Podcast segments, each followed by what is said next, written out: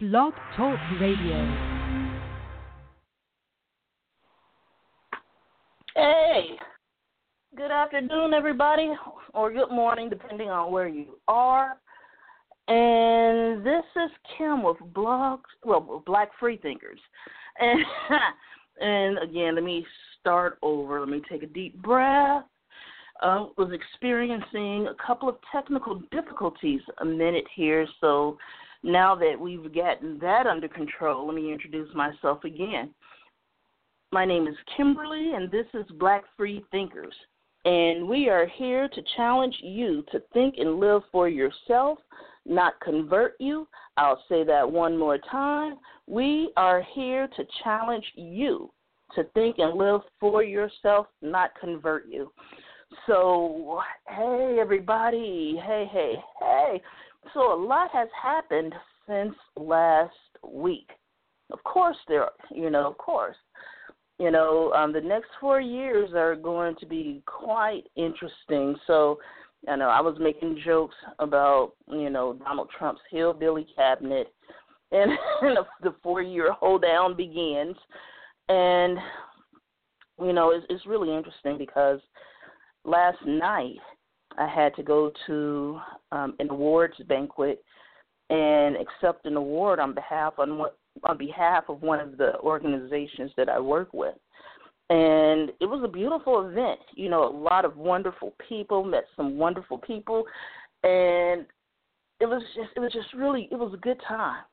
Because at first I didn't know what to expect. But once I got there, I got comfortable. Everybody was talking to one another. Everyone was there just to have a good time and to celebrate one another. You know, not just celebrate, you know, those that won awards, but just to celebrate each other for living another day for you know having the ability to come there to come out and be with us but also celebrating the people who were celebrating with us in spirit if you will for those who could not make it out or those who weren't in you know that don't live in chicago or whatever the situation may be you know it's just a celebration of just humanity and that was one of the things that struck me yesterday was you know, how everyone was just happy to see each other. You know, the acceptance speeches that we gave, you know, everybody was paying homage to one another and acknowledging what is taking place in this country. And so it was really interesting because one of the guests who was not able to make it, but they were they are part of the Sioux tribe, you know, the Standing Rock Sioux tribe. And so it was beautiful. It was another young woman that was part of another First Nation, and this was in Peru.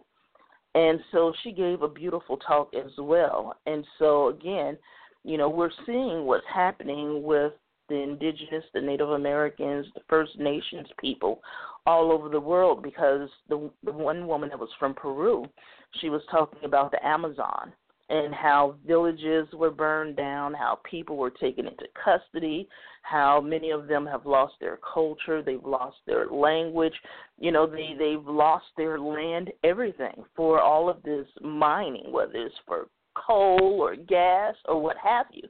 So this is happening worldwide. And this is one of the reasons why I implore you guys to go out and do some research and and go out and see these things and read about them and if you're able to do so, you know, contribute in some kind of way, even if you don't have the financial means to contribute, even if you don't have the ability to go out and to, you know, um, go to the rallies that are being held, you know, post it. Post it on Facebook, Twitter, what have you. Have these discussions. Now, you know, to me, that is the most important component of support, you know, in, in what we're dealing with now having these conversations, especially the hard conversations. You know, because you know we always see these status updates or articles written by white people asking what they can do. And we've talked about this so much, you know, it's like we're just looking at what we don't understand and the reason why you're getting pushback and especially for the past few years there have been several of us and we're like, we're not going to explain this to you anymore. Because we want you to go out and do the research. Uh, unfortunately, you have, you know, some white people who will tell us that this is a learning experience, this is a learning moment, and that it is our responsibility to educate them. No, no. You probably put more time researching that BMW than you have researching racism. And that speaks volumes. So, you know, people want to tell people of color, especially black people, oh, your priorities are fucked up. you know, that's one of the things that I've heard over the years. And and you know, we'll hear things like, well, you know, why won't 20 of you move into a house or move into an apartment and then you buy houses and put your family members in those houses until everybody has a house or a business? And what's so interesting about it is, again, I always talk about what James Baldwin said about white people and how white people are living in a history that they don't know or understand. And the same holds true for black people. Because when I hear white people saying that, I just look at them and roll my eyes. I don't even, you know, confront and go into these conversations anymore like I used to in the past. Because it's like spinning your wheels. You know, it's it's an exercise in futility. It's like is what I like to call it, because regarding Black people starting businesses and and flourishing and you know being prosperous, we've done that. We've done it over and over and over. Black Wall Street, you know, Tulsa, Rosewood, Wilmington, New York, you know, there was a prosperous town, you know, black town established by the slaves in New York. They decided to push the people out and build Central Park. So, you know, it's really interesting when I hear this shit because anytime that black people have been prosperous and flourishing not only with, you know, our own business but also with elect you know, with elected seats, you know, with any type of authority, uh, you know, prominence or authority position, what happens? You get angry white people that come and kill everybody off if they can, and those who they didn't kill, they chase them out of town, and the ones that were left, you know, they they stole the property. You know, again, with a lot of these different cities, you know, even Chicago had a race riot. You know, it was more than one, but you know, they're still finding deeds to property that was owned by blacks. That whites went and basically stole the land and this happened all over the country. And so, you know, you know, when they get to talking about, oh well, you know, all these other, you know, races, you know, look at the Asians, look at the Latinos, look what they've done. And I just look at them and I'm like, we've done it too. But every time that happens, you get angry uh, because in many, many cases, we do better. Then you want to come and tear it down and kill us. And, you know, for those who've been listening to the show for a while, you know, I've talked about how a lot of these churches, you know, were complicit with this. You know, many of the blacks were attending churches that had a white pastor, what have you. And when these situations would arise, they would basically nail the edict on the church door. And the pastor would walk around with the lynch mob, if you will, and start going to the homes of the black people and telling them to come outside because he knew they were at home. So, you know, before you get to talking to us about, well, why aren't you, you know, prospering like these other particular groups? And, you know, the next time you say that, I just want you to shut up and think about it. And also the other groups that fall into this, you know, this this fucked up rhetoric. You know, the Latinos and the Asians and the other folks. Look, when they do that, what they're doing is they're trying to pit black people against others. And basically, they try to use black people as the measuring stick. So they tell the Latinos, the mestizos, you know, the Asians, indigenous people, um, you don't want to be like the blacks. Look at them over there. They can't even open and keep a business. They won't even, you know, patronize each other's businesses. That's not true. you know, basically it's gotten to the point where I'm like, if we did this again, which we can, we have the knowledge and we have the resources. My thing is how we keep it. Because just take a look at what just happened with this last election. You know, Barack Obama was elected president of the United States. We, you know, they want to call it the Great Recession. No, it was a depression, and it's not over yet. So I just want you guys to brace yourself. But he was able to turn things around. And although, although, you know, that narrative is kind of fluffed, because if you understand the economy and how it works, you would understand how they kept printing dollars, they kept printing money, and so how the economy seems to be raised, but mm, not so much is fluffed. But you know, on a macro level, he's done quite well, which is why the Wall Street business people love him. You know, they hate him in public, but they love the fact that you know he's made them richer than they even that they could ever think of. And so on the micro level, you know, you have people out here and many of them are underemployed or unemployed. And some some of the ones that are employed, you know, basically, you know, they're making less money than they were making 10 years ago, 15 years ago, 20 years ago. So when you look at that, you have to look at it from a couple of different perspectives. But you know, I'm not here to talk about economics today, but I definitely want you guys to go out and look that up, and especially in black and brown communities, the the wealth, the equity that we once had. A lot of that was lost in 2007 and 2008. So we are actually in worse condition than our parents and our grandparents had lived through um, economically. And so I want you to go back because if you look at where we are now, you know, it takes us all the way back to the 30s and the 40s. And hell, truth of the matter is, I think they were doing even better then than now. And so just do some research. You know, that's all I can ask of you is to do some research. And, you know, it's like I should start participating a little bit more in shutting those conversations down the problem is you have some of these people, and this will turn into a two, three day conversation. I ain't got time for that shit. So that's why that's why a lot of times I'm like, you know what, I want to say something, and most of the time what I'll do is I'll go and find a link off of NPR or Democracy Now or something to that effect, and I'll just slam it into the thread and walk away.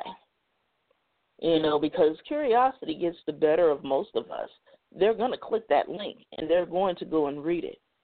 You know, and that's why it's important for you all to post from legitimate news sources. And that's a whole show by itself. Maybe we can get Raina to come in because nobody goes in on that like Raina does.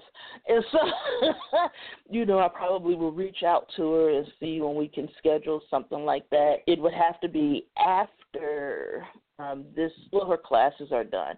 So I think she has what a couple more weeks and it'll all be over for this semester. So yeah, you know we need to talk about those things. And let me go ahead and read the notes for today's show. Now today's show is White Christian America, Racism American Style Part Two. I did part one last week and I wasn't able to get to all of the information and to be honest with you, I know I'm not going to be able to get to all of the information today. So what I am going to do is the what the, the certain parts that I know that I want to get to, but I can't get to today. I'm going to make a special show about that. And what I'm going to do, and I mean, I'm just going to be honest with you, I am going to go in on the white evangelicals, but I'm also going to go in on the black Christians as well. And with that particular show, it definitely will be a segue into my little series about the black church and its culpability in some of this. You know, and so let me tell you. So today is part two White Christian America, Racism American Style. And I'm looking at my numbers from last week, and thank you thank you. You know, whoever it is that's out there that's listening, we appreciate it. You know, um, I'm looking at the growth, and we grew by, you know, basically 1,200 percent. That's good. That's damn good. So thank you. You know, you know. So you know, I appreciate each and every last one of you. You know, those who can listen live, those who listen to the archive. You know, just know that I appreciate you. And, you know, I've talked about this before about how I do this show basically for myself because when I get to reading this information and I'm like, wow, guys, I'm like, I didn't know about this. Did you know about this? Well, let me tell you about it. And, um, you know, it's very cathartic for me. So, you know, in a lot of ways, you know, not only do I thank you for listening to the show, but also I I thank you for allowing me to grow. You know, go back and listen to those earlier shows. Bad sound quality, that wasn't my fault. That was BTR. And, you know, some of my stances on certain positions, when I look back, I'm like, oh, that was kind of fucked up. But I've grown since then and I have no problem telling you guys what I once thought and and and explain the procession and how I got to where I am now. I'm not afraid to be wrong about anything because I mean what that does it, it just tells me and teaches me that I need to go out do more reading, do more research. So, you know, I do this show for you, but I I do this show for me you know, and so I just want you to understand that. So next Sunday, the title of that show is White Americans and Western Europeans to the Rest of Us. Fuck your safe spaces. Again, white Americans and Western Europeans to the rest of us. Fuck your safe spaces. Exclamation point. The show following that would be White Splaining from the Democrats don't worry, be happy. And so, between that old song, Don't Worry, Be Happy by Bobby McFerrin, and that song, Happy by Pharrell, you know, you know, they want to turn us into these quote unquote new Negroes. That we should just be thankful and grateful for the scraps that are, you know, basically cleared off of their place into our trough, if you will. And you all just don't know. And I'm sitting back and I'm watching, you know, and it's so funny because I talk about tokenism on this show quite frequently. And we've been doing this show for about five and a half years now. And so, you know, I've heard almost after every show that people do not appreciate me calling them tokens. And so, you know, in all fairness, I thought about it for five seconds. And I said, okay, well, you know, we'll give them their own names, right? You know, and so especially now that we see what's happening with Donald Trump and his circle of new Negroes that went out there and and helped him to win, you know, quite a few black votes. Now, when I say that, you know, I want you to understand that I know that we're not a monolith. You have conservatives, you have liberals, you have independents. I used to be a Republican, and I'm an independent now. I'm not even a Democrat. I'm an independent. And so you know, I kind of understand where they're coming from. But the Republicans then are much different than the Republicans now. And so, you know, I want you to go back and do some research on, you know, on that with the exception of people like Alan Keyes you know, some of the black Republicans that I had respect for, like um, J.C. Watts, um, let me see here, Walter T. Williams. You know, he used to do a lot of substitution for Rush Limbaugh. And I've never really liked Rush Limbaugh, but I did listen to his show, and I'm going to start listening to it again um, on a more frequent basis because I catch it here and there and Neal Boortz, you know, and part of me is like, yeah, you probably need to leave that alone, Kim. Especially when you have people like Alex Jones that are out here confusing the hell out of a lot of people. And you know what's so anyway, we'll get into the Alex Jones thing a little later, but yeah, white splaining from the Democrats. Don't worry, be happy. And I'm pretty sure many of you all have heard that, you know, this week by itself, you know, the past couple of weeks, in which they're telling black people and they're telling people of color and all the different minorities, oh, it's going to be okay. Yes, he was elected, but it's going to be all right, you know. And I'm just sitting here and I am just flushed, flustered and frustrated because how are you going to tell me that it's going to be okay? Your white privilege is going to protect you.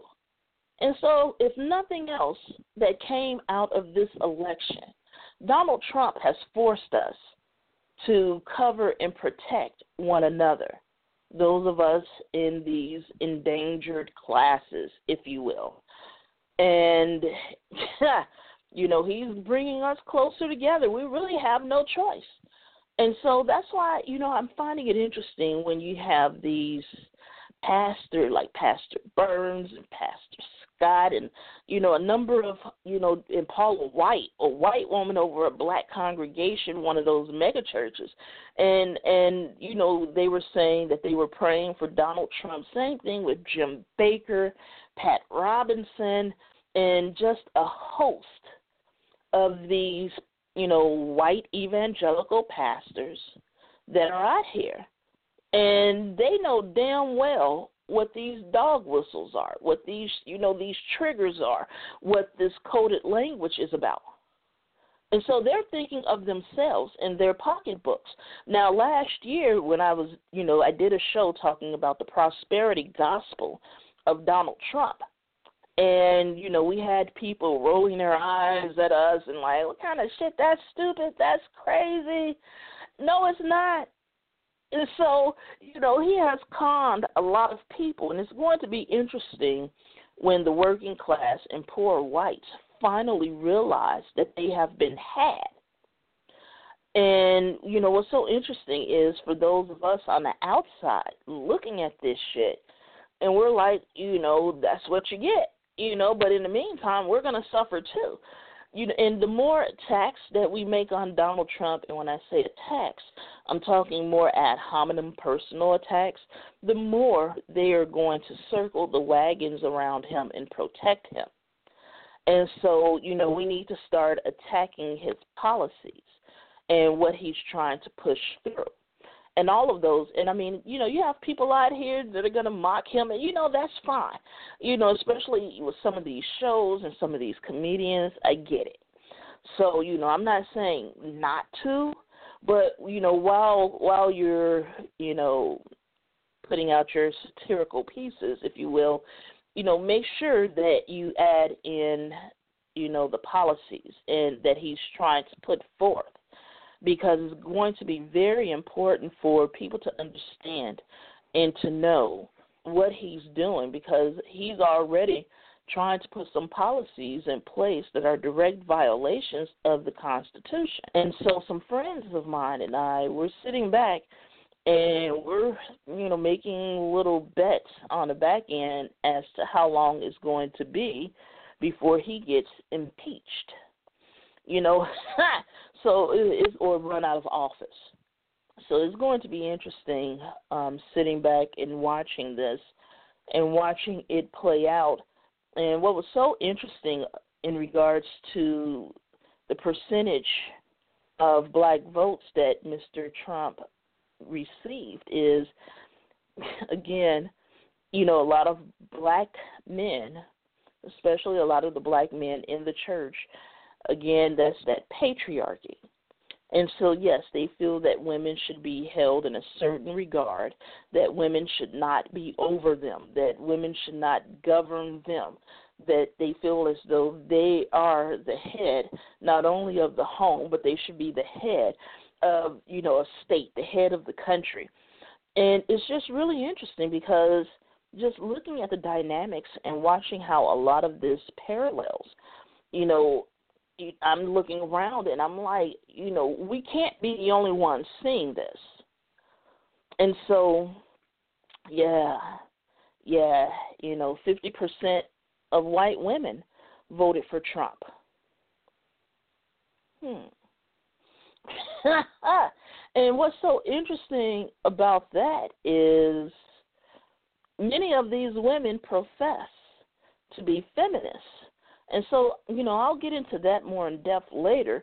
But, you know, what's interesting is those of us that have been coming out against, you know, this bigotry, the racism, the sexism, you know, this misogyny parade that, you know, Donald Trump is leading, you know, you have some of these people pushing back, which is fine. You know, that's what they're supposed to do.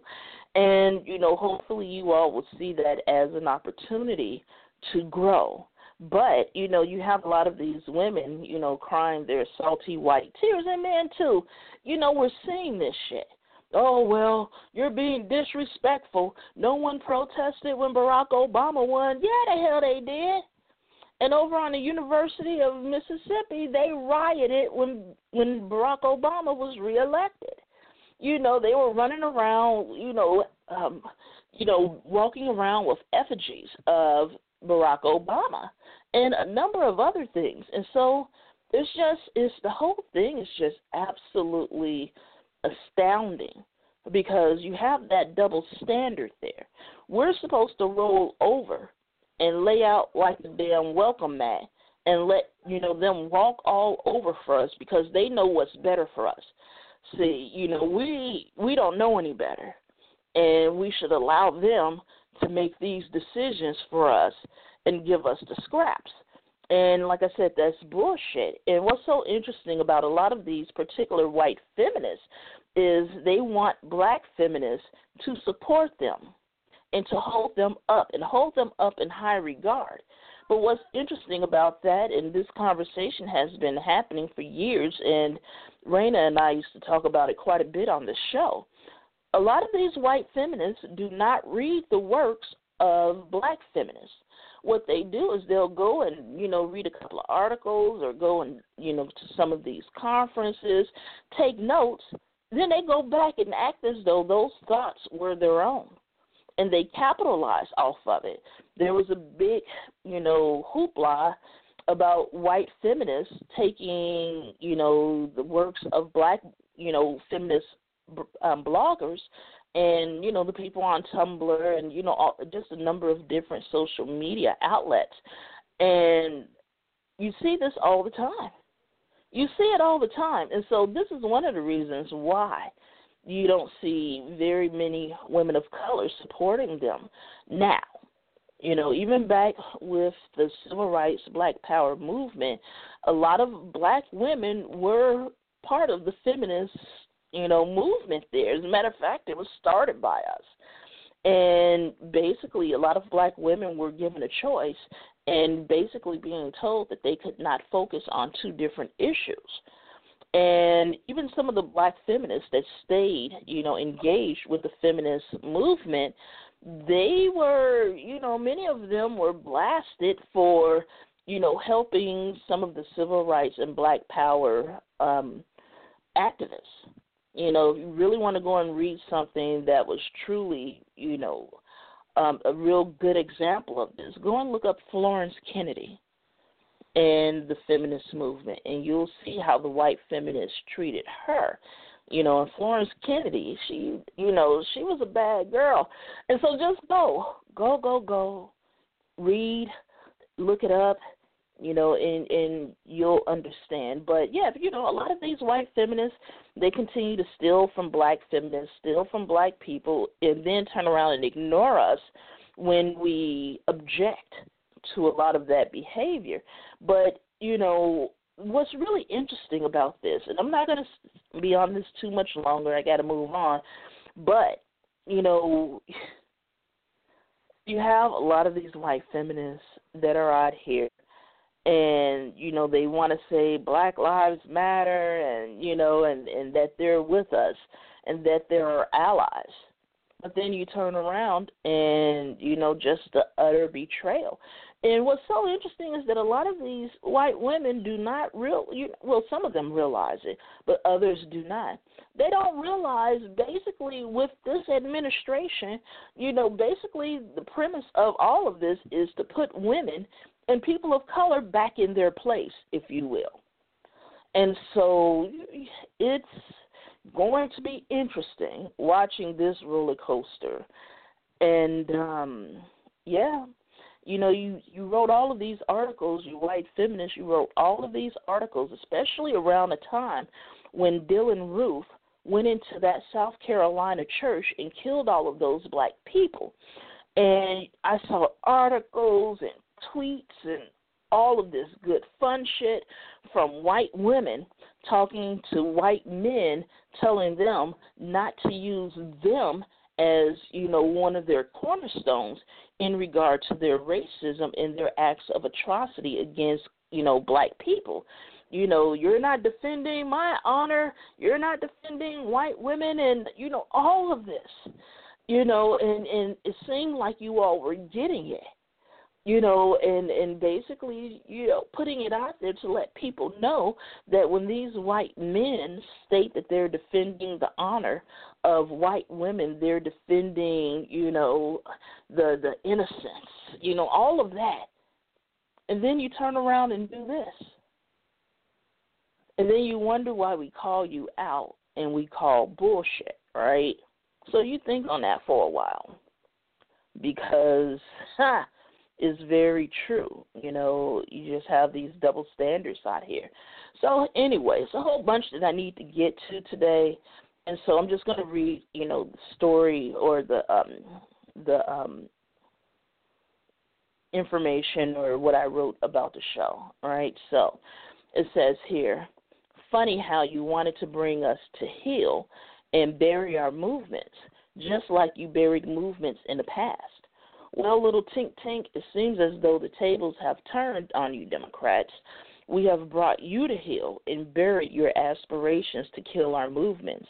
Those black, brown, red, yellow, and poor white votes matter after all, huh?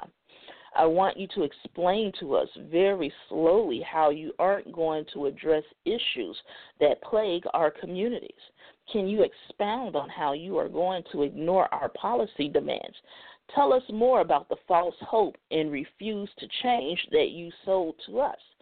Y'all, we are waiting for you to explain why your cousins, you know, Jim Bob and Ellie Mae, voted overwhelmingly for Donald Trump.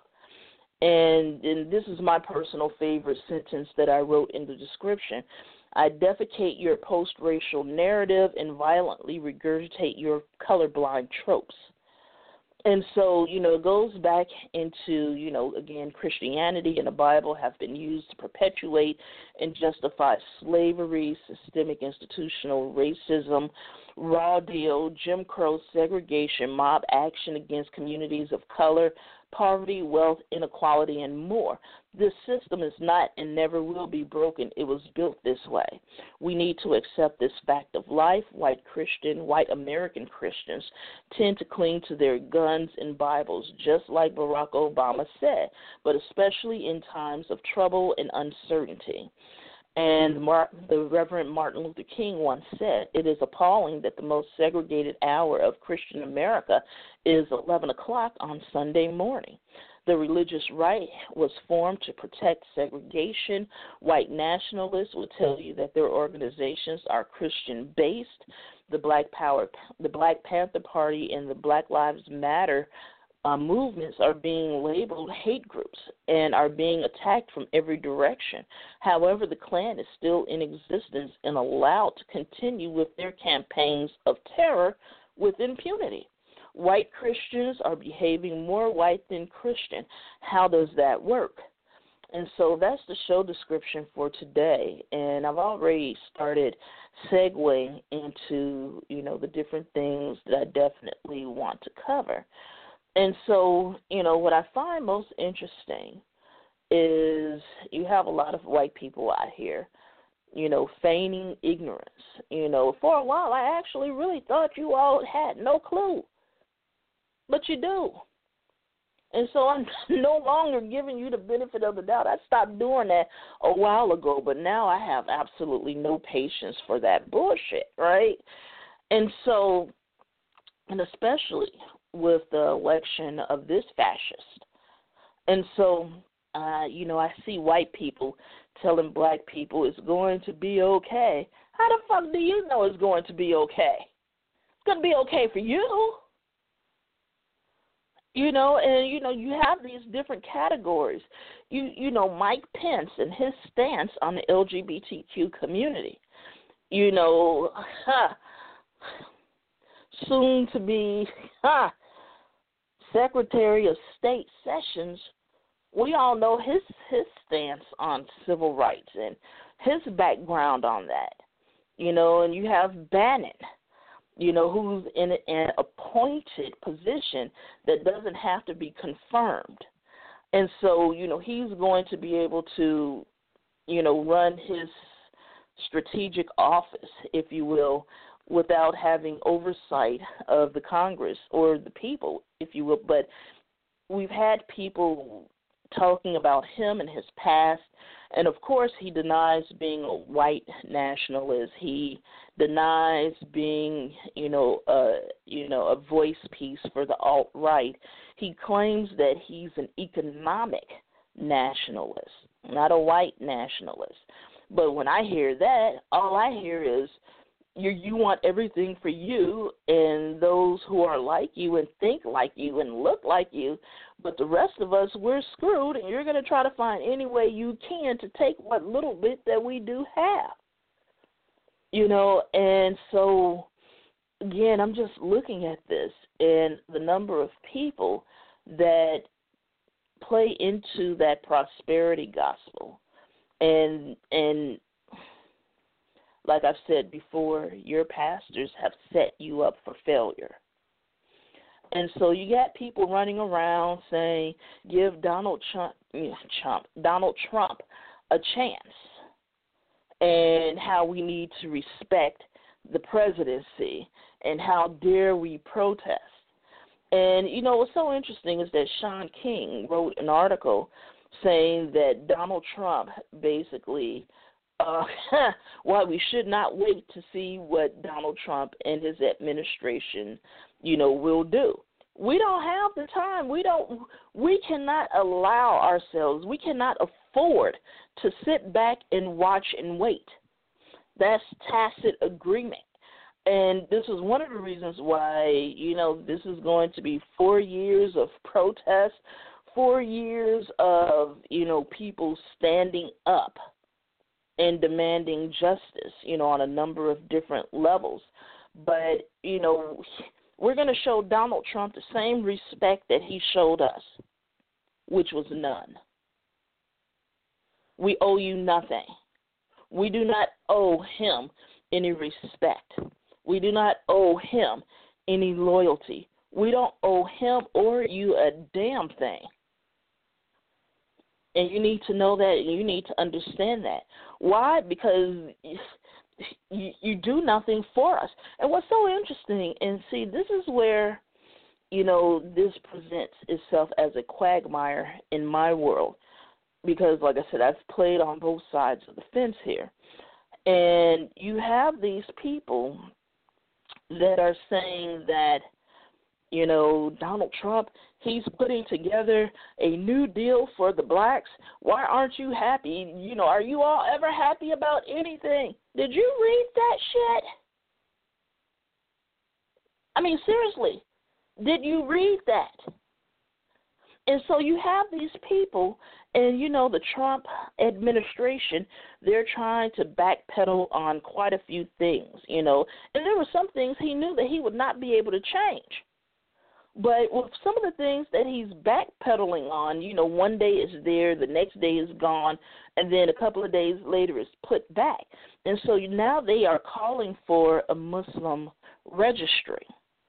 And so I'm pretty sure you all have heard, you know, that old anecdote in which people said they came for this group and I said nothing. They came for that group.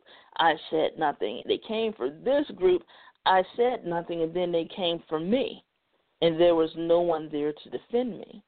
And this is one of the reasons why it is extremely important that we stand up for Muslims in this country, whether you're a believer or non believer, because it's only a matter of time before they check your particular categories on the list.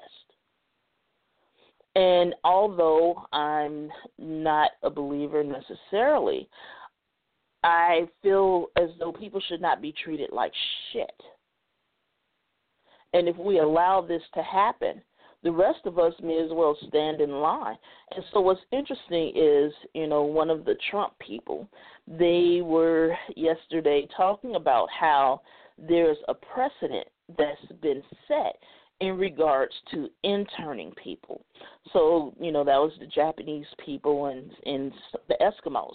I remember writing a paper on that, you know, and I have a lot of knowledge on this, but you know, we're not here to talk about that in particular. But yeah, you know, you know, they they interned Japanese and Eskimo people during World War Two and it was wrong then and it's wrong now you know and these people did receive reparations for that but that will never make up for the fear and the trauma that these people experienced. You know they lost their jobs they lost their homes they lost everything that they worked for. And then you turn around and give them five hundred dollars what forty years later? So i guess that makes it better and so, you know, you have people running around and saying a precedent has been set. And, you know, I'm calling bullshit on that. Why? Because for those of you that are out there and you're heralding and you're recapitulating this bullshit about it being a precedent, I want you to think about some things. You know, you're like, oh, yeah, intern those people. We don't know what they're doing, and they may, you know, fly planes into the building and, you know, and, and make pipe bombs and in America the number one terrorists or domestic terrorists we have in this country are white men. But nobody wants to talk about that. So, you know, until we sit down at the table and discuss these things, no, call them bullshit, and I will stand up for these Muslims every time when I hear shit like that. You know, but since we're going to talk about precedents, and especially when I see people of color, you know, I hear and giving these bullshit talking points, you know, ha, you know, that's why I said, you know, they don't want to be called tokens. So now I call them GNCs. And I'm not talking about the vitamin stores. GNC, Good Negro Crew. So you got some people here that are leading the good Negro crew, and you know out here spouting these talking points, telling people, "Oh, we got lists and we're taking names and we're going to remember and we're going to retaliate." And I'm looking at them and it's just absolutely amazing because if we're going to talk about precedents, let's talk about slavery. That was precedent.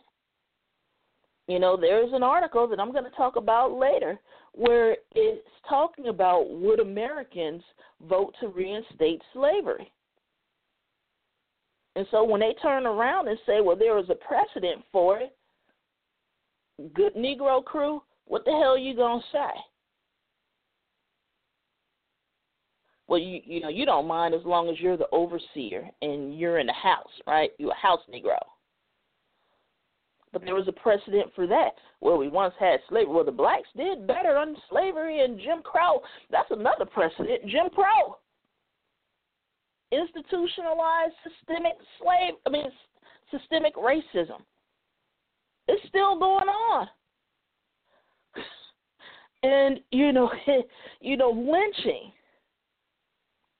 was a precedent. The police out here shooting your children down in the street like they're dogs. That's a precedent, too. Political prisoners. You know, you got Donald Trump and other Republicans threatening to incarcerate their political rivals. But not only that, they're threatening to, you know, to incarcerate protesters. Are any of you all paying any attention to this? They're passing laws and ordinances in states and cities that will basically charge these protesters with a felony. Protesting will be a crime. Now, I've talked about this for the last several years, and I've talked about how, you know, during the 50s and the 60s, how a lot of these psychiatrists, psych- psychologists, basically took the term schizophrenic and applied it to a lot of these protesters and activists and organizers. And that's when they started diagnosing more people of color, black people, you know, as being schizophrenic and medicating them to the point that, you know, they were a damn potato in some cases. And I've talked about the protest psychosis. That's a book. Get it. Read it. Go find the abstracts. Go get the, you know, the PDF, the crypt notes, whatever the fuck. But you need to understand what's happening. And I've been talking about how they were trying to designate these activists as domestic terrorists. Although Dylann Roof is not a domestic terrorist, and you have people writing articles in the New York Times basically saying that, you know, Dylann Roof, you know, is an exception and you know how he should not face some of the same charges. Guys, girls, men, women, children, pay attention. Pay attention. You need to see what's happening out here. You know, sexism. You got a precedent for that. You constitutional scholars 19th Amendment, white feminists, you know, going to the grave of Susan B. Anthony and paying homage to her. What about the black women? What about Shirley Chisholm, Barbara Jordan, Audre Lorde, Zora Neale Hurston, you know, and a number of other black women whose legacy you pretty much have shitted on. You stole it, and then you shitted on it. Ella Baker, Daisy Bates. I can go on down the list. But you don't give a shit. And so, you know, these president precedents like I said, racism, sexism, Jim Crow, political prisoners, McCarthyism. Now let's talk about that. And I have been ringing the bell on that this year. You know, I've talked about it on past shows, but really this year I have focused, you know, put a laser point on that and how McCarthyism came to rise and how McCarthyism and the Red Scare – was used to overshadow the civil rights and black power movement. And I need for you all to pay attention as to what's happening now. You know, when they are when they are attacking socialism and communism. You need to pay attention. And, you know, again, when I talk about how white people are caught up in a history that they don't know and that they don't understand again, I say that applies to blacks as well. And so last night during the award ceremony, you know, they were tabling and they had some books out there. So they had some books by Lucy Parsons. They had Harry um, Haywood's book, The Black Bolshevik, and it was a book here. And I actually purchased this book, Claudia Jones, Beyond Containment. Now she was, you know, an activist extraordinaire, and she was exiled to London. And um, you know, a lot of history. Black people in this country, a really, really rich history. And, you know, I was asking why they didn't have any Hubert Henry Harrison there. And anyone who knows me, you all know I love that man you know, and so talking with some of the people, we're talking about John G. Jackson, J.A. Rogers, and I mean it was just a phenomenal conversation. You know, black people, white people, men and women, and you know it was it, it was it was good, it was good, and I think I needed last night. I needed to decompress from a number of things, and so um, go out. You know, I want you all go out and research the Liberty Party. And I actually really want to do a show about the Red Scare and McCarthyism and, you know, contrast it with what's happening now. And you're going to see this type of thing ramping up now that we have a Republican Congress and a Republican president and, you know, a shitload of Republican governors and state legislatures. Democrats, you failed. You fucked up royally. And as I stated last week, this is the Southern Strategy remixed. And with some of you people out here in some of these different communities, especially within that particular libertarian community, it's nothing but Jim Crow 2.0. You know, and of course they don't like me saying these things about them. And I gives no shit. But it's interesting when they send out their good Negro crew to espouse these particular talking points in favor of discriminating against people. And you know what's so interesting is, you know, many of them feign surprise when, you know, I defend, you know, Muslims. And one of the reasons why is the Islamophobia is racism. Period. And they try to put a spin on it. And anytime anybody looks black or brown, looks like they're they're even thinking about being, you know, a Muslim, they want everything declared as an, a radical act of Islam. And that's not true. And so when I see black people, people of color, but mainly black people, espousing these talking points absolutely amazing to me because the same talking points that you're espousing about the Muslims are the same talking points that they used against us and about us. And they still continue to perpetuate the myth of black criminality and black inferiority. And this is why I'm saying you all need to go back and do some reading about W.E.B. Du Bois and his stance and someone told me about a book last night, and it's called The Scholar Denied. And in that book, you know, and I did a little research before I went to bed last night, and in that book, you know, it talks about how W.E. Boys basically crafted and developed and cultivated, you know, the sociology, you know, um, atmosphere and, and that we have now, and how he was denied, you know, that recognition. And so I really want to read that book. So, you know, it's on my little wish list there, and I'll be getting it soon. But, you know, I want you guys to really sit back and listen to what these people are saying.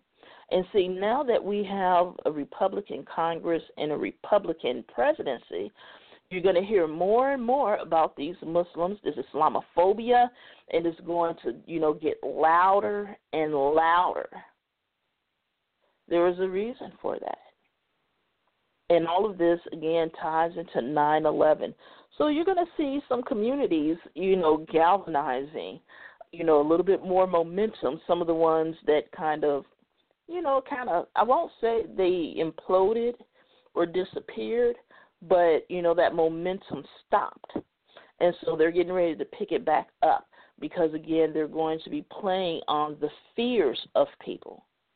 And again, fear is an industry.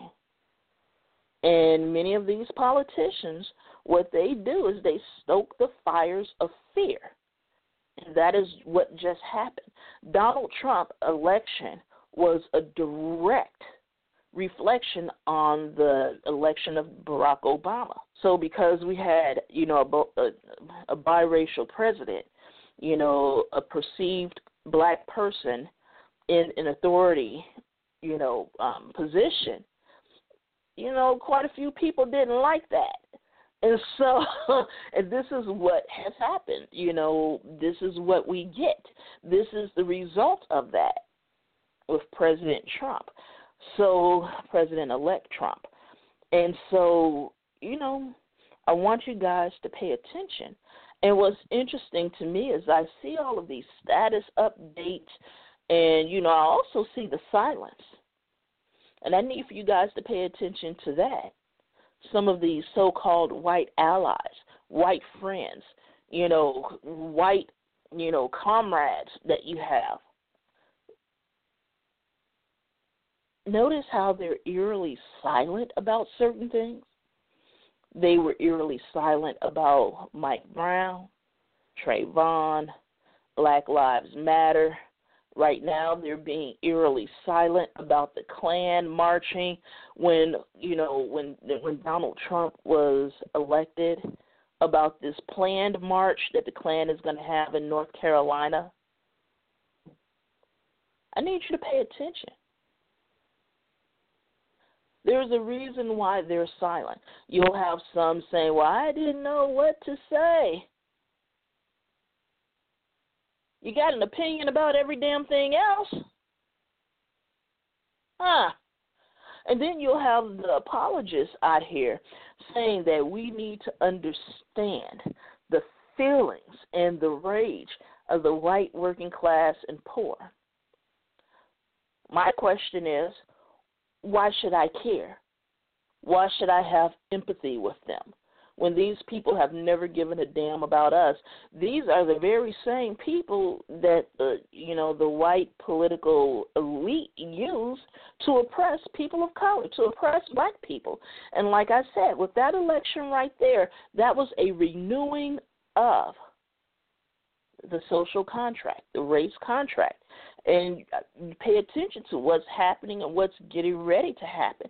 You already have white supremacist groups out here saying that there will be no mercy shown, you know, and I'm just shaking my head because it's funny because you had Donald Trump um, when Barack Obama was reelected you know, Donald Trump was bashing the Electoral College.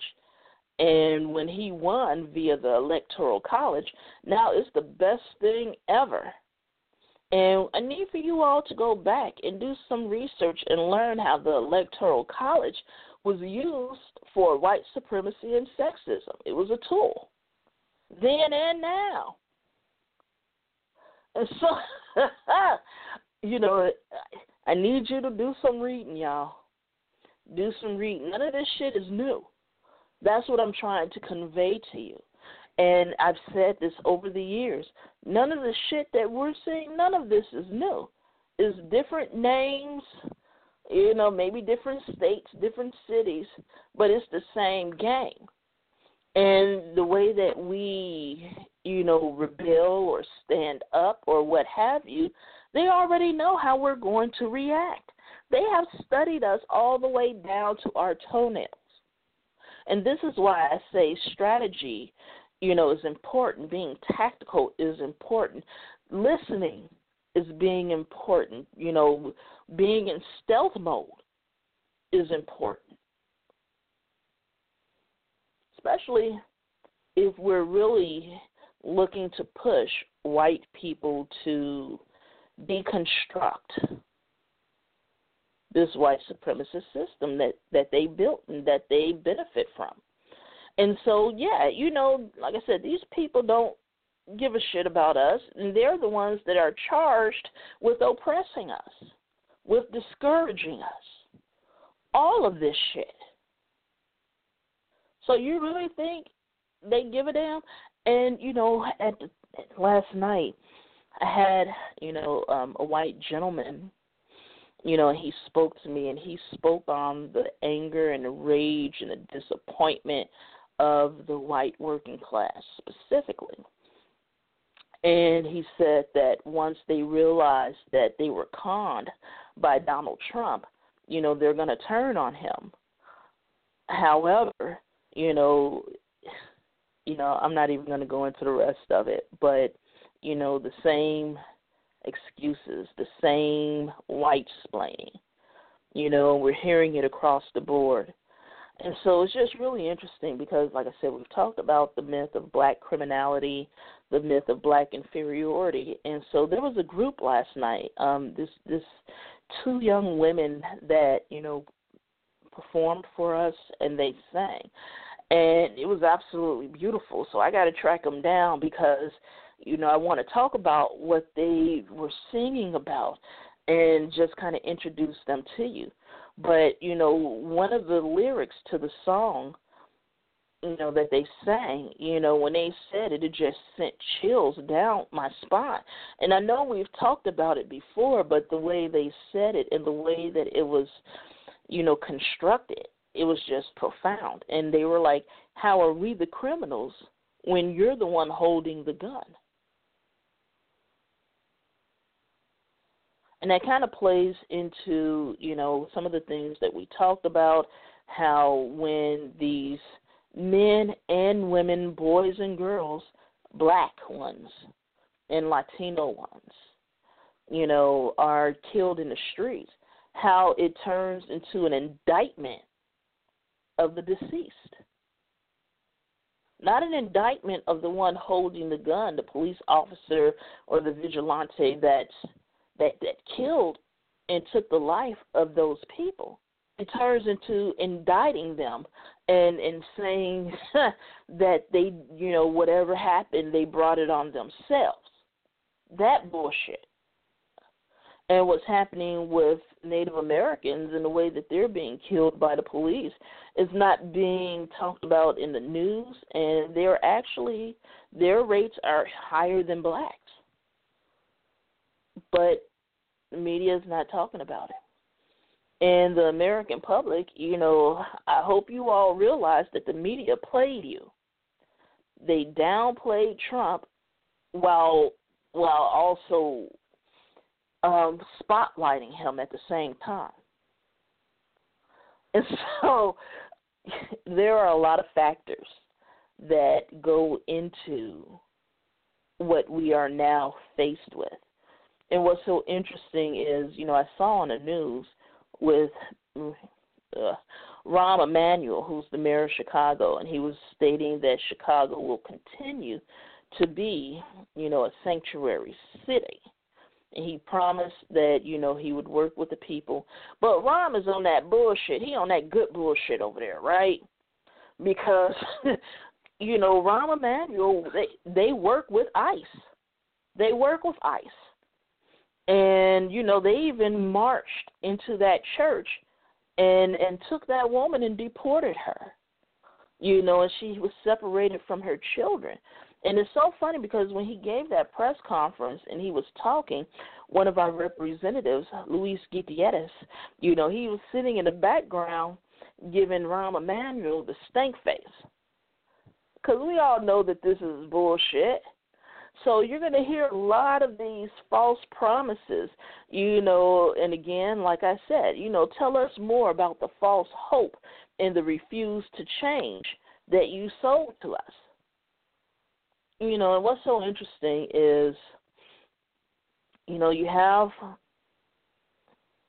a lot of activists and organizers and protesters talking about the pl- deplorable conditions that many of us are living in. You know, the poverty, crime, and, you know, all the whole gamut there. And one thing that, you know, I've been bridling my tongue on a lot of this stuff. You know, I've talked about quite a few, but I've bridled my tongue on, you know, quite a bit of this. And, you know, many of these, you know, black people, brown people, red and yellow people, and some of the white people. You're looking at the Democratic Party and and literally begging them to fix these issues. And and what I'm trying to get through to you is you're begging them and asking them to fix these issues and this has been going on for decades. You know, this has been going on really since the New Deal, right? but nobody wants to talk about how they created the conditions we are in. So before they can fix it, maybe we need to get them to admit that they created these situations. And so, you know, I'm going to go in hard on that when I do my transition show, going from white Christian America to black Christian America. I'm going to go in on this because you've allowed them to sell you false hope, false promises, and you turn around and say and sell that same bullshit line to your congregation and to the community without holding Republicans and Democrats without holding them accountable for the conditions that we're that we live in. And when I say, you know, you know, question the Democrats, we got to question the Republicans too. They don't get a pass. I know some of some of you are out there. Oh, what about the white Republicans? Yeah, them too. Nobody gets a pass. Not even Black America.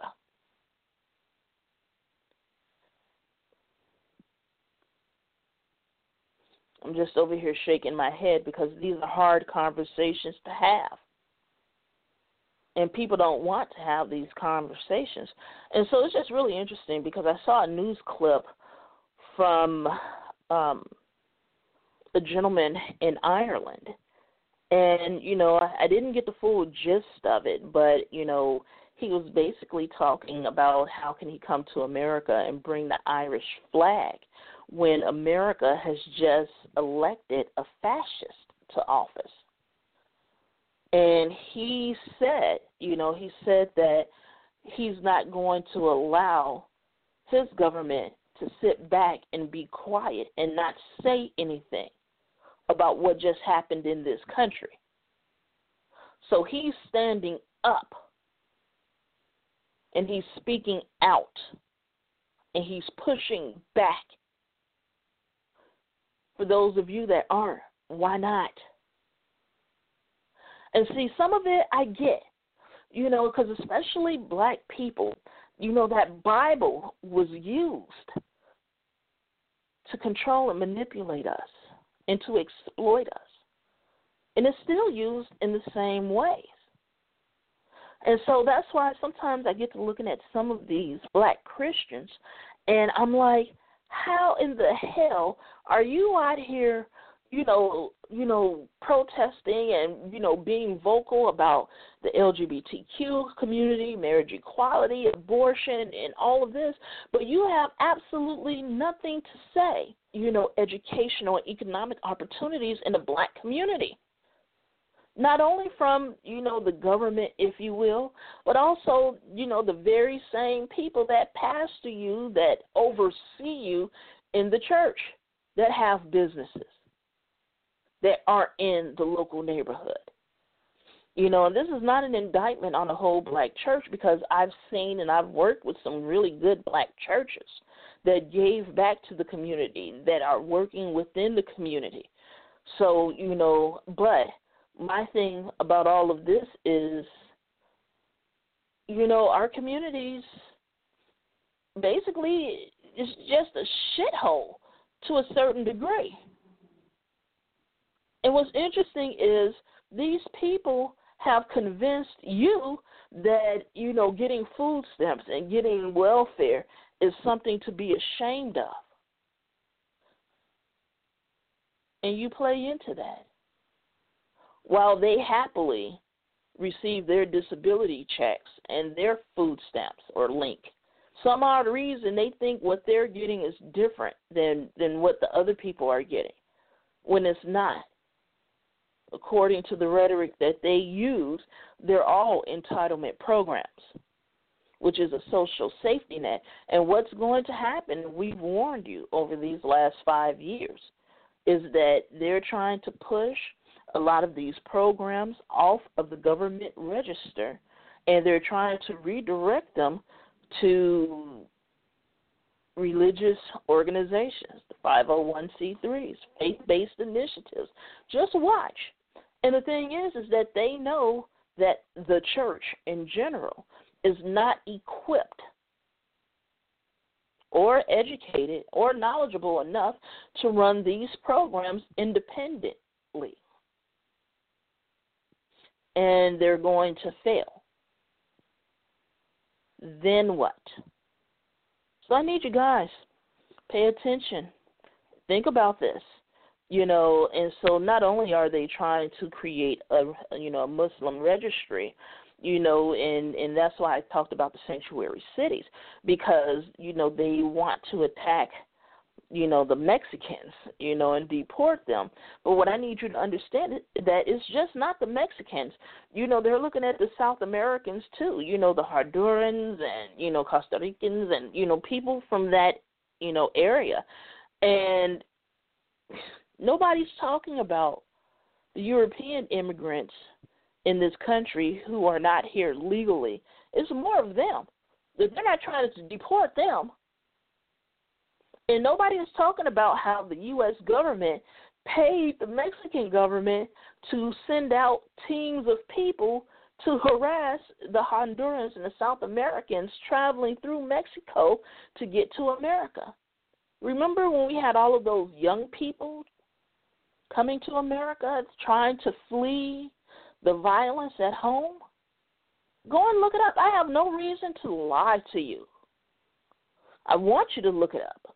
I definitely want you all to look up. And also, black people, black, brown, red, yellow people, do not play into that narrative about these people taking jobs and stealing jobs.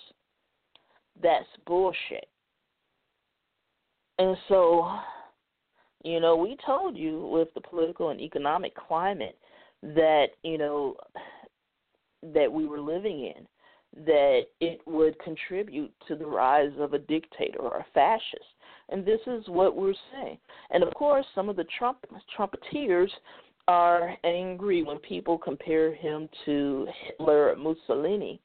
And you know, I just read y'all. Read. Read, pay attention, call this shit out do not allow yourself to be fodder in this. And so, you know, like I said, they say that they're not going to show any mercy to to this multiracial America. So, and you know, these hate crimes have increased. You know, according to the Southern Poverty Law Center, we are now up to 701 incidents of hateful harassment since Election Day. And some people are saying some of them are hoaxes and things like that happen. You know, but majority of them yeah, you know this is this is happening. And if you want to look at some of the direct submissions, go to the hashtag report hate Again, hashtag report hate. And you'll see some of the stories. And if you go to the SPLC page, um, you know, you'll see even more. And I, you know, I spoke about a few of them yesterday. I'm sorry, last Sunday.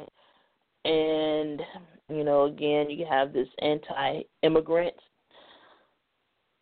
sentiment out there anti black, anti LGBTQ, anti Muslim, anti woman. I don't know why you all thought that it wouldn't be this way. You know, I'm just I'm sitting here and I'm looking at this and I'm shaking my head and I'm just really disappointed for a lot of this shit you know, we've seen, you know, videos of people harassing other folks on public transportation. Oh, let me get to the damn, you know, what a safety pin thing. So, what's interesting is, you know, I put up a meme about the safety pin, and it was Ralph from The Simpsons, and he had his safety pin on, and he said, I'm helping, right? And so, you know, there's many of us that have been mocking the safety pin thing. And of course, you know, some white people have taken offense to that. And, you know, they say they want to have a voice, they want to be in solidarity, they want to be allies. What's so interesting is is that there was a cartoon and it was this white blonde woman who was just absolutely horrible, you know, talking about how she didn't want her children to go to school with the blacks and you know making these comments about the LGBTQ community. And all of this was taking place when she was you know in her home or inside of whatever you know domicile that she was in. But when she was when she was ready to go outside she put on her safety pin you know trying to alert people that you know she's safe and that she's an ally. But in private you know, she's one of the main ones disparaging, you know, these different groups. And there are a lot of people out there that are like that.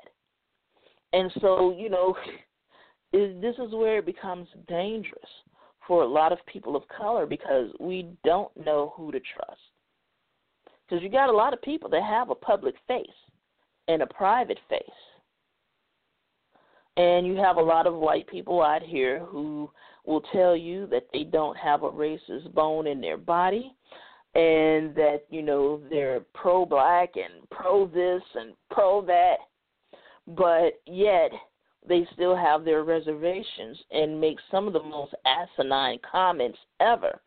And when we call them out on it, here comes the white tears again. And so, you know, this is my proposal. You know, I think this would be better. How about this? Give black people the safety pins. And white people, we will give you five blooms a day. And, you know, as you go to work and you're on the job and you go out to the different places, every time you say something that's anti black, that's anti woman, anti LGBTQ, we get to pop a balloon and see how many blooms you have left at the end of the day. And if all your blooms are popped, then we get to go online and and register, you know, you know the scarlet, you know, the scarlet H or the scarlet R or what have you regarding your behavior. Because what's so interesting is some of you are so biased that when you try to prove to us that you're not biased, you end up proving that you're even more biased than we had assumed.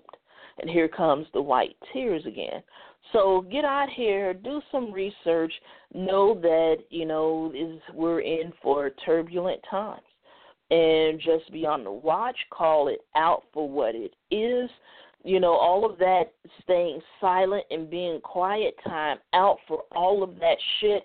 We cannot afford to be silent and to be quiet about these things because it's only going to get worse and it's only going to embolden and empower them. And that is what has been happening over the past, just period, but especially ever since Barack Obama was elected people have been quiet. And see and see this is how they test the waters.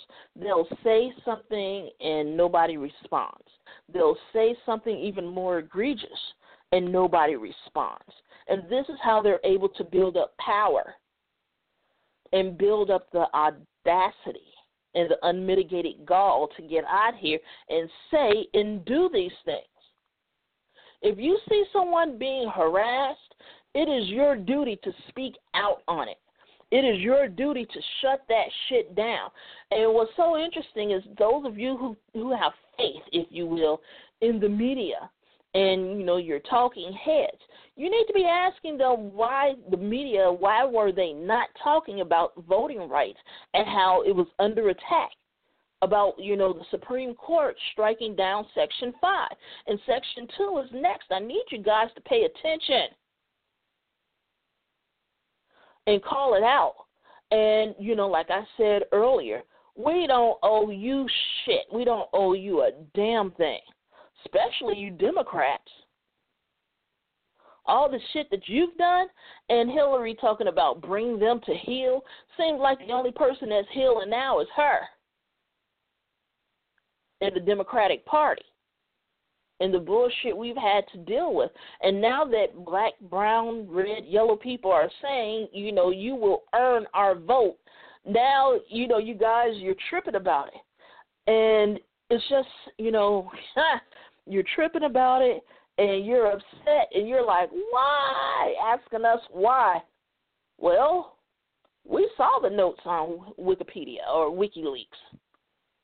You know, don't comply with any policy demands. Hillary Clinton, when she ushered the Black Lives Matter people into the back room. Hillary Clinton, when she was extremely condescending to the black woman who was just asking questions, taking us for granted. See, black lives don't matter to these people, but blacks black votes do. And you need to understand the difference. You know, our blackness, you know, you know, um, our brownness, you know, all of that, it's been commodified. So when you hear the scripture where it says they will make merchandise of you, we've been commodified. And it's up to you to understand, you know, what's happening here. But no, we don't need we don't owe none of them motherfuckers an open mind. We don't owe you any excuses. We it's not our job to educate you. No, we don't owe you shit. Period. You know, and especially with this fucking betrayal by some so called white allies. And see, this is the thing. This is how you create radicals. This is how you create revolutionaries, if you will. And you're going to start seeing the rise of some old groups that you thought had died off and gone on and went somewhere and sat it down you know, had several seats. No, they ain't went nowhere. They were just simmering. And now that the pot is boiling over, we're getting ready to see some bullshit, you know, um, rebirthed. So, no, no, no, no. It would be a big mistake for you to ignore it. It would be a big mistake for you to be quiet.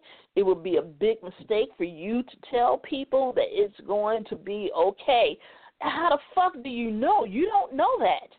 But we cannot allow it to happen. Oh, give them a chance. Give them a chance. No. Whenever they fuck up, we need to knock it down immediately. So, again, you know, we're seeing you know this nonsense we cannot we cannot afford to wait and see what the Trump administration is going to do. You know, we have to push back. And like I said on my wall, you know, when he was elected and I was saying that I was feeling defiant and that survival is an act of resistance. And someone on the thread, they were like, when are we going to live? And that was extremely profound because the way that things are being set up now is again we're we're in in we've been pushed into a corner and that's all we've been allowed to do was survive not very many of us that are being allowed to live let alone allowed to breathe allowed to take a break allowed to sit down no, we're not allowed to do these things. And it's only about to get worse. So, yeah, it should be interesting about this new deal that he has for the blacks. You know, he wants you guys to pay attention. Go and read that shit. You know, more militarization of the police, you know, more police in your community, you know, and, and just a number of things that he's trying to put forth. And he only put that out there by the urging of his good Negro crew. And so, again, uh, go back, guys. Look this shit up. Look it up. You know, because before you get out here and you get to, you know, fussing and complaining, I want you to have the facts. And so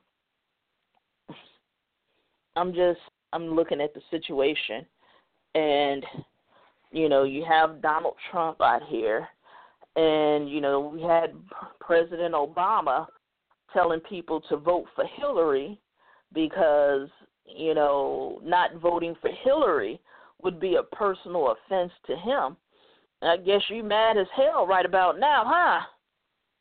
And so, is God, you know, and one of the things, one of the excuses that Donald Trump and his administration is going to throw at the black community, we already I see this shit coming. You didn't make these demands of Barack Obama, so why are you making these demands of us? We know what's best for you.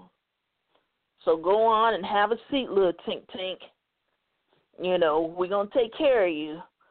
You know, and taking care of us, you know, I don't know how you define that shit. I know how I defined it. And you know, I don't think anything good is going to come from that. So again, got a lot of black, brown, red, yellow people that are leaving the Democratic Party, and you know, um, and not lining up with them and not buying their bullshit and rhetoric anymore. And this has been a long time coming. And so now you have the Democratic Party feeling as though they were betrayed and that we were disloyal, and especially, you know, the Clintons. What did what did Bill Clinton say for everything that we did for them people? Putting more of us in jail, destroying our families, destroying our communities, and with your deregulation, destroying the wealth and equity that we had built up through generations. Yeah, thanks, Bill. So yeah, guys, go out and look up um, the Electoral College and how it plays into white supremacy and sexism. There's a lot of articles out there that shows you just how much this bullshit and and why it's not going away. And I don't even believe it's ever going to go away. Um, it was an article in Slate, and it talks about the three fifths clause or the three fifths compromise. You know, and go back and look that up and understand it. And so this is what I wanted to get to. And this is an article from the Philadelphia Tribune, right? And the title is Would America Vote to Reinstate Slavery? And so you have Donald Trump talking about how he wants to do a constitutional amendment regarding term limit, limits, and you know, I was saying that we need a constitutional amendment regarding being, you know, three fifths of a human being. But you know, what's interesting is if there was a national referendum on, you know, reinstating slavery, would it pass? I want you to think on that. Would it pass? And at this point, from what I'm seeing, oh yeah, I think it would. And so, you know, you have some people out there. I know you're rolling your eyes, giving me the middle finger, sitting over there saying, "Well, this bitch here." Yeah, I know, I know, but it's true, and it's not a stupid question. Think about it. So yeah, I'm gonna post this a little bit. You know, I always say I'm gonna post stuff and then I don't, or I forget. And sometimes I just feel like you know maybe I should let people do this research and do some of this work for yourselves. But um yeah, I want you to go and look that up because you know pay attention to what's happening with these students you know, you have grammar school, elementary school, junior high, high school, college students across the board. You have a number of them walking out in protest. But you also have some that are out here, you know, espousing, you know, Donald Trump and Nazism and a number of things. And so, you know, guys, go and look it up. Go look up the Dred Scott, you know, case you know that decision and and what's so interesting is when the primaries were being held you had a couple of candidates that you know said that Dred Scott was still the law of the land. And these are government officials. How the hell you're a government official and you so anyway go look this up. Like i said there's no way in the world that we could make this shit up. This is all documented. It's all documented. So, you know, go look it up, get a better understanding, start unpacking, you know, these narratives, these tropes, addressing it, calling folks out on this shit here.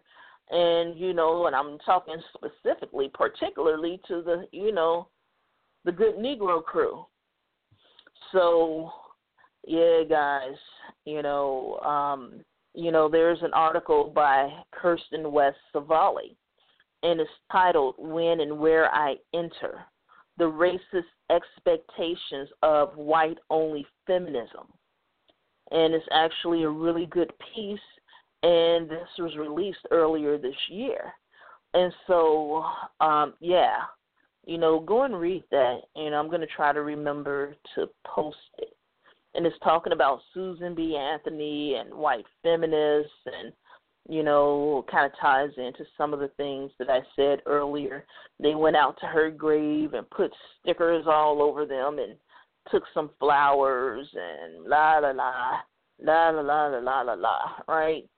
So, hmm, go and look it up. Go and look it up want you all to do some research. I want you all to go and do some research on how, you know, how Christianity perpetuated racism. And, and a lot of the origins of racism was through Christianity. And I'm talking about racism in this country, in America specifically. You know, and you know, you have some religious groups out here like the Mormons that are basically, I guess you would call it doing penance or re, or repenting, you know. But it should be a lot more than just the Mormons trying to actively work through some of those things. But then the other on the other side, you know, there's still some racist bullshit coming from the Mormon Church, you know, and Church of Scientology. And um, you know, you'll hear people talking about their religious liberty or their religious freedom. And that's nothing but code words for white supremacy. You know, and I also need for you guys to understand that, you know, um, a lot of the homophobia that we see and that people experience now, you know, is, is you know, is is an offshoot of sexism. So it's important that you know, you guys, you go back and it's an article called The Bible, Race, and Slavery. And like I said, I knew I wouldn't be able to get to all of this today. So, you know, I'm going to post some of these things. I may even post the link to a couple of PDFs that go into all of these scriptures, you know, um, like Exodus 21 20 21 when a slave owner strikes a male or female slave with a rod and the slave dies immediately, the owner shall be punished. But if the slave survives a day or two, there is no punishment, for the slave is the owner's property. So the you know killing a slave was punishable because I guess you know you're not being a good steward of your blessings you know, and and killing a slave. That's that's like throwing away money. And you know, a number of different readings I can put into that, you know, or interpretations. But I'm just looking at it, and there's quite a few of them that would reinstate you know, slavery. You know, here we go. We'll do a few more scriptures. You got Matthew 10 and 24. A disciple is not above the teacher, nor a slave above the master. You know, and you'll have some religious people telling you, well, that was the Old Testament. Now, this scripture is from the New Testament. Even though you have many scholars that would say the first five books of the New Testament really should, but you know, they really belonged in the Old Testament. But that's neither here nor there. You know, you have Matthew 24, 45 through 46.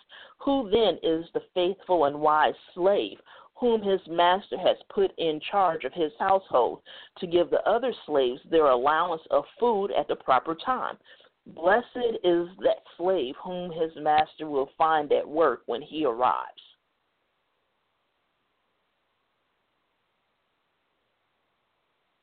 Hmm. And you know, this one here, Ephesians 6 5 and 6. And what's so interesting about this particular scripture is this is the scripture that American atheists put on a billboard in the middle of the black community. Slaves, obey your earthly masters with fear and trembling and singleness of heart as you obey Christ, not only while being watched and in order to please them, but as slaves of Christ, doing the will of God from the heart. Now the billboard didn't have all of that, but you know this this is the scripture you know that gave them that fodder. And needless to say, you know black people were not happy about that, and they tore it down. And you know, I, I know there are people in the atheist community who were angry at me because I called it out then. I've called it out subsequently, and I'm calling it out today again. You sat down with members of the Jewish and the Muslim community so as to not offend them. But you didn't say shit to the leaders in the black community. Oh, afterwards, after we complained, you sat down with some members of your good Negro crew and they said, oh, that's fine. They need to see that. They need to hear that. I'm just saying. You know, here's another one Titus 2 9 through 10. Tell slaves to be submissive to their masters and to give satisfaction in every respect. They are not to talk back, not to pilfer, but to show complete and perfect fidelity, so that in everything they may be an ornament to the doctrine of God our Savior. And see, and that's not necessarily even relegated to slaves and slave masters or the church. You got people like that out here, you know, just regular everyday people. So if they perceive that a person has some power of some sort, whether it's their pastor or politician or some jackass, basically they want you to to not fight back, to sit there and be quiet and allow these people to piss all over you and tell you that it's raining because they don't want to upset this person.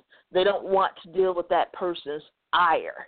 So, you know, you have people out here punishing you to because you fought back, because you refuse to allow someone to teach you or to treat you like shit, that should ring a bell. Red flags especially some of them folks in the good Negro crew, you know. And so here's one more. First Peter two, eighteen through twenty nine. Slaves, accept the authority of your masters with all deference, not only those who are kind and gentle, but also those who are harsh. For it is a credit to you if, being aware of God, you endure pain while suffering unjustly. If you endure when you are beaten for wrongdoing, uh, what credit is that? If you endure when you do right and suffer for it, you have God's approval. First Peter two eighteen through 29. This bullshit. And see, and what's so dangerous about, you know, scriptures like this is that you basically you have these so-called affluent black, you know, the black misleadership class or black elites that are basically perpetuating some of these these scriptures in telling you know black people that we must you know we mustn't upset the white folks too much. You know you know we shouldn't rock the boat or you know go home and pray about it you know go home. Don't be out here you know and and you know and they've been charged with coming out there to tell us these things. And like i said last week white people get a publicist they have a doctor or a lawyer or somebody like that come out and speak for them be their spokesperson. But in the black community the first thing they do is you know send out the preachers and the pastors. And some of these you know community leaders which you know they act in the same way. You need to pay attention, and we need to shut that shit down too. Which is why you have a number of us, you know, looking at Al Sharpton and Jesse Jackson and Iyanla Vanzant and Jamal um Jamal Harris or whatever his name is up there in Baltimore, you know, and it's just ha, you know, looking at them and we're shutting it down. And for those of you who are not aware, um, Al Sharpton calls himself having, you know, some type of march on Washington before, you know, the before Donald Trump has to say the oath of office, right? Before the inauguration day. And I'm sitting here and I'm looking at that shit. So needless to say, of course I won't be there.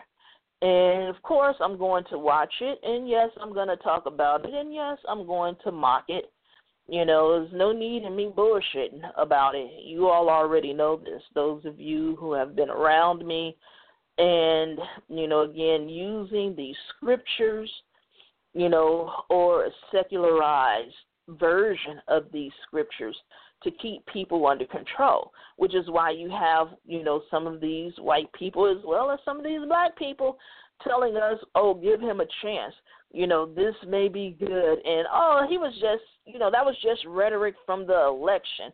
It was just a game. You know, he's not going to do all of this shit. How do you know? Are you prescient? You know, so I need you guys go read, read, read, read. Get out here, voice, use your voice, stand up we cannot allow this to happen, and especially when they're trying to use religion in the Bible to justify what's happening. And what you're seeing now, like I said, is a renewing of the social contract, right? And and what's happening is you have these white men in particular, because again, when the Tea Party came out, you know, you had some of these white women who were some of the original founders of the Tea Party, and they were talking about jobs for white men and opportunities for white people. And this falls under, you know, that fucked up ass narrative of manifest destiny. And that falls into the white privilege, that white supremacy, you know, that entitlement and you know a, a lot of white people they feel as though they are entitled to prosperity. They are entitled to a good life. They are entitled to be held in higher regard than you know people of color. And you know go back and all this plays out into some of the things that I talked about earlier about how they came and destroyed cities and killed black people or ran them out of town and and stole the land and stole the you know the the political positions that they have. And it, it, the same shit is happening now. And so you know go back. You know go and um look up the scriptural view of slavery. Go and look this stuff up. And you know many white people you know with this particular election you know, they put their race over their Christianity or their faith. And it's just interesting because you have this article here from Society or Christian Today, and it says why white U.S. Christians are repenting for the roles for the church's role in racism. You know, and you know we've been talking about this for years, and we've put this information out there. And so it's just really important for you guys to go and read this and to have a better understanding as to how it all ties in with what we're seeing. Because at this point, we cannot allow anybody to feign ignorance, which is why, you know, I'm still doing this show. Because trust me, there have been many times where I'm like, I don't want to do this anymore, you know, but then I feel compelled because it's a lot of information that I'm putting out there that people did not know and both that's both black, white, Latino, Asian, Native, so on and so forth. And so, like I said, it's a lot of shit, you know, going here, and um, you just need to be aware of it.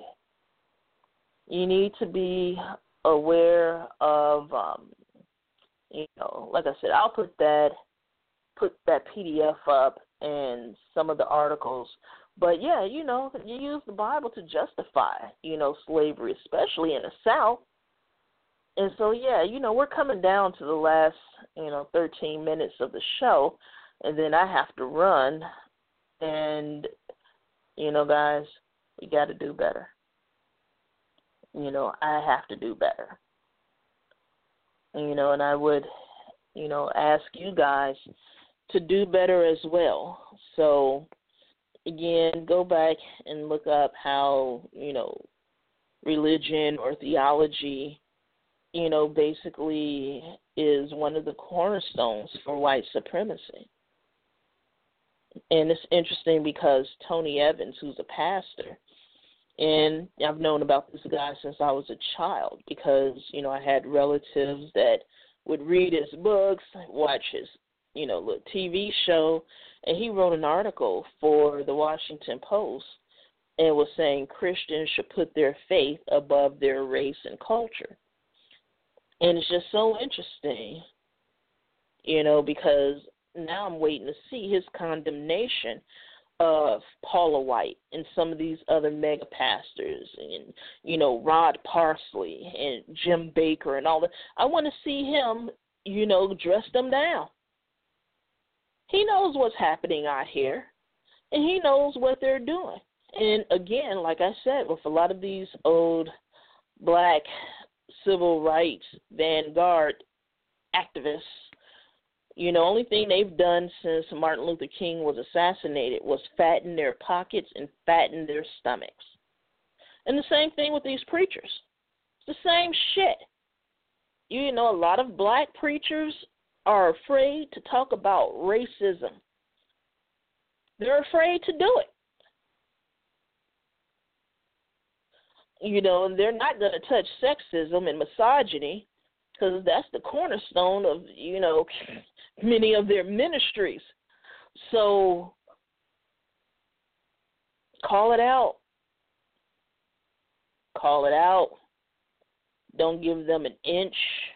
You can't. You know, and even right now, you have a lot of white Christians, you know, that are totally dismissing communities of color, dismissing, you know, our cries you know, of oppression. And what's so interesting about it is, you know, when they do come out and, and critique and challenge, they challenge our protests more than they challenge our fucking pain. That should tell you something. If your so called white allies are out here and they want to critique and complain about the protests that are happening across the country, but they're not critiquing or affirming, you know, black pain. You need to pay attention. Is that really an ally? Is that really a friend? And then you have some of them out here who have the unmitigated gall to try to tell us how we should protest and how we should, you know, feel our pain how we should channel that pain. Excuse me, when was the last time you were black? You know, was it that last lifetime? You know, I don't know. Maybe next lifetime, right?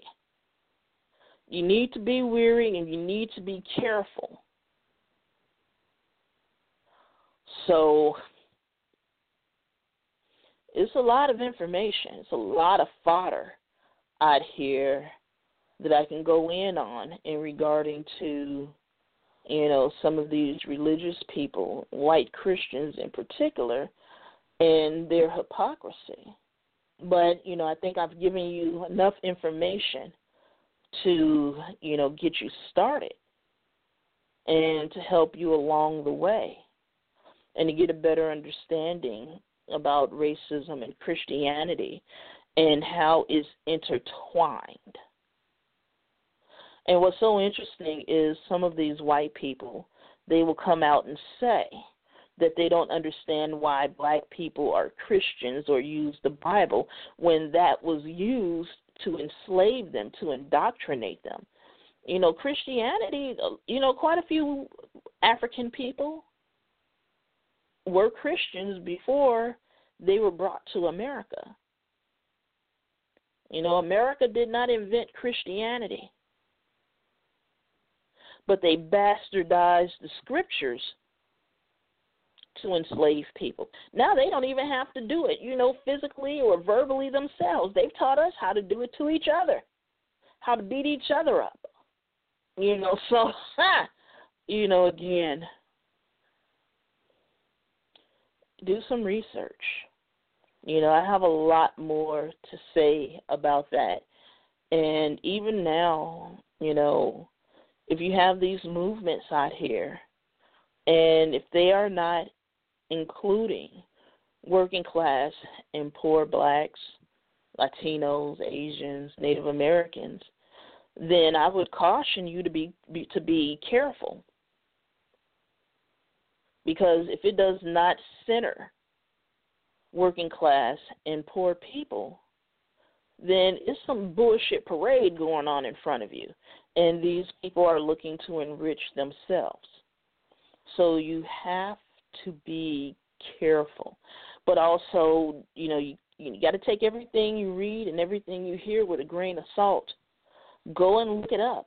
And before you, you know, tear down or disparage some of these movements and some of these organizations, you know, read up on them.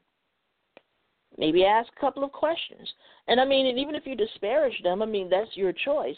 But, you know, if they reach out to you and try to have a conversation, I would ask you not to turn away. And after the end of the conversation, if it's bullshit, then it's just bullshit and you keep it moving. But yeah, guys, I mean, even now, you know, racism and, Christianity is intertwined. And this election of Donald Trump, again, you know, it shows us that, that post-racial and colorblind narratives that those were bullshit. And so, again, like I said, challenge these folks, challenge their values, you know, try to gauge where their so-called moral compass is. But again, who who defines morality? And what's moral to one person may not be moral to another. So it's just a whole conversation that has to be had. But one of the problems with these conversations is that white people want it to be white centered. They want it to be Eurocentric. And we have to decenter whiteness from these conversations. And that's where a lot of the conflict comes in because white people then get upset and get angry, you know, because, you know, they want to tell you about their pain and they want to tell you, you know, all of these things and how they feel they have the answer and the resolution to these problems. Well, where have you been the last hundred years? Why haven't you implemented these things? But you want to come to our shit and and try to shut it down and try to center you and your community and your problems. And this is why you have many of us like stop inviting us to your shit. You know, because you know, you need to put the effort out there. You have to do the heavy lifting. You have to do the hard work. But what I will caution you against is stop telling black people how to be black. Stop telling black people how to feel. Stop telling black people what we need to do, what we should and should not do. You don't get to do that.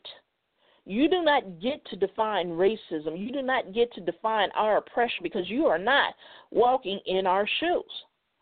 And so we're down to the last five minutes of the show. And I've had a few callers, you know, and I just haven't picked up.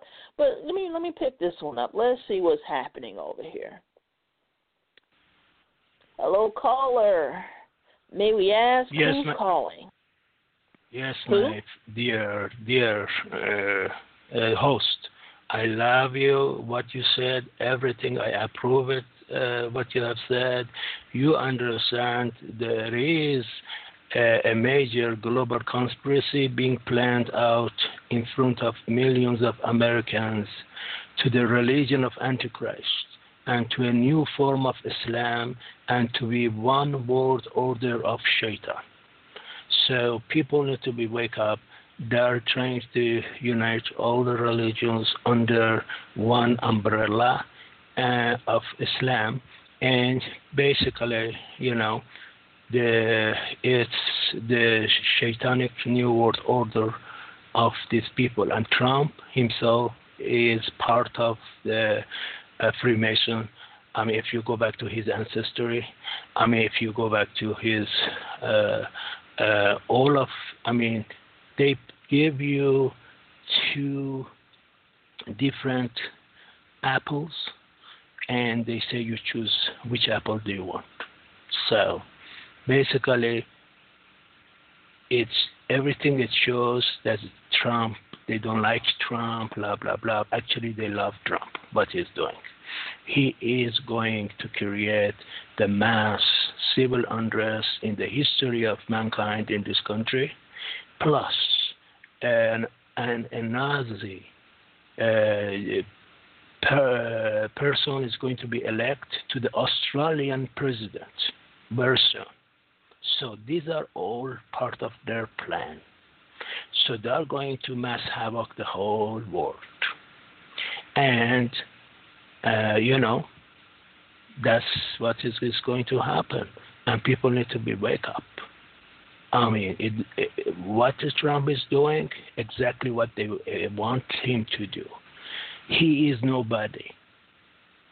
You know, it's like I call you, I tell you, uh, give this message to your someone else, and someone else, and someone else call what the Trump said. You have to do this, you have to do this, you have to do that. So he doesn't rule anything. Am I right or wrong? All right. Well, you know, thank you for calling in. I appreciate it. You know, and thank you for calling in. I really appreciate it. And you know, what's so interesting about what the caller um, just said is with Donald Trump and this administration, but not only here in America, but Western Europe. You need to pay attention to what's happening over there in England with the Brexit and, you know, Western Europe in particular and the conservative movement that is taking place over there. Again, you know, this is happening for a reason, which is why I'm doing the show, basically talking about white Americans and Western Europeans to the rest of us. Fuck your safe spaces. And, you know, we are in for a roller coaster ride. But what I need for you all to understand is that the you know this misleadership class, these you know elites, they're going to profit from it. You know, there's a profit in it. When the stock market goes down, if you know how to hedge your bets, you can make money from that. So this is, you know, is is deep, and so that's why I thank the caller for calling in and You're welcome. and Oh, oh, thank you so much. You're so yeah, guys, I want you all to pay attention to you know what's happening here, what's going on, you know what's to come. And again, this is Kimberly with Black Free Thinkers, and we are here to challenge you to think and live for yourself, not convert you. And I guess I'll sign off tonight saying, power to the people. We need each other. It's our job, it's our duty to fight and protect one another. It's our duty to win. All right, everybody, take care.